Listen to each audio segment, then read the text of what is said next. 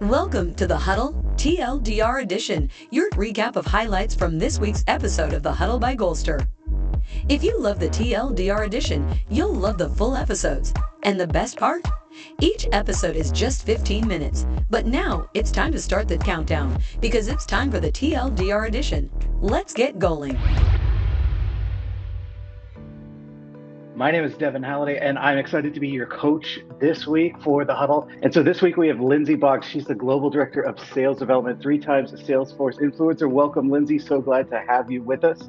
Thanks so much for having me, Devin. Lindsey has this great superpower, social selling. And so let's talk about what our goal is this week. We want to turn our LinkedIn profile into what you call an online reputation and not what a lot of us use it for as a resume. It is a first impression and you cannot undo a first impression. So if you have things on your profile that scream, you know, that you're in sales or it screams that you, it's your resume per se, it's just not as enticing as somebody that has a well thought out profile with the featured section, with media, with links to different landing places for you to showcase what you've accomplished, but at the same time, build your reputation and credibility, not just have it be a place where you put your skills and your specialties and it reads like a resume. And so you've given us and uh, our audience here five actions that we can take today to start to make a noticeable and meaningful impact in our ability to create social selling what's the first action step that's important for us to take? Is the attention grabbing headline. And what I do is I call it the magic formula.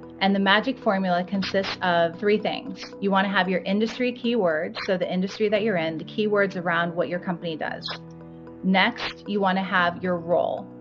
And then third, you want to have your skills or passion if you just have account executive at so and so company, that does not give the audience enough information of what you do, what you represent, and what your company does. Having this magic formula will elevate it drastically. What's that next step that's important for us to do?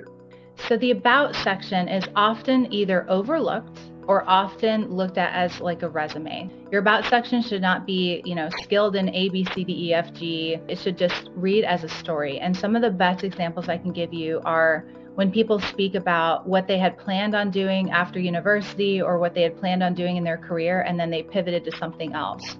What's that next step that is important? Yeah, the next step is when you are thinking about your previous experience and your experience now, I want you to be thinking about where you currently work today and beefing that up almost like a V, where the most content of what you're doing is today on top. The least amount of content of what you did in the past is on the bottom. When somebody goes to your profile, they're not going to scroll down for days to see what you did 10 years ago, five years ago. They care about where you are today. Ultimately, you want to humanize yourself at the end of the day. There's a function that I don't use, and mm-hmm. that's using media. Could you tell us more about this strategy? Within each of your roles that you've had, you can actually add media to each of the roles. And you can add a link to a YouTube, you can add a link to an article, you can upload photos. It really just makes your profile pop. So, what's that fifth step? Absolutely. The featured section, I believe, is probably the most underutilized feature on LinkedIn. When you add it, then what's going to happen is your magic formula headline and then right below that, you'll see a featured section once you add it. Let's say there's a post that you post on LinkedIn that's going viral and you want that to live on for a long time. You can pin it to your featured section and that way it will live on your featured section. So when someone goes to your profile, they're going to scroll down and they'll see your featured section. Again, media pops, you've got color, you've got links, and you've got a call to action of what exactly you want to send your audience to.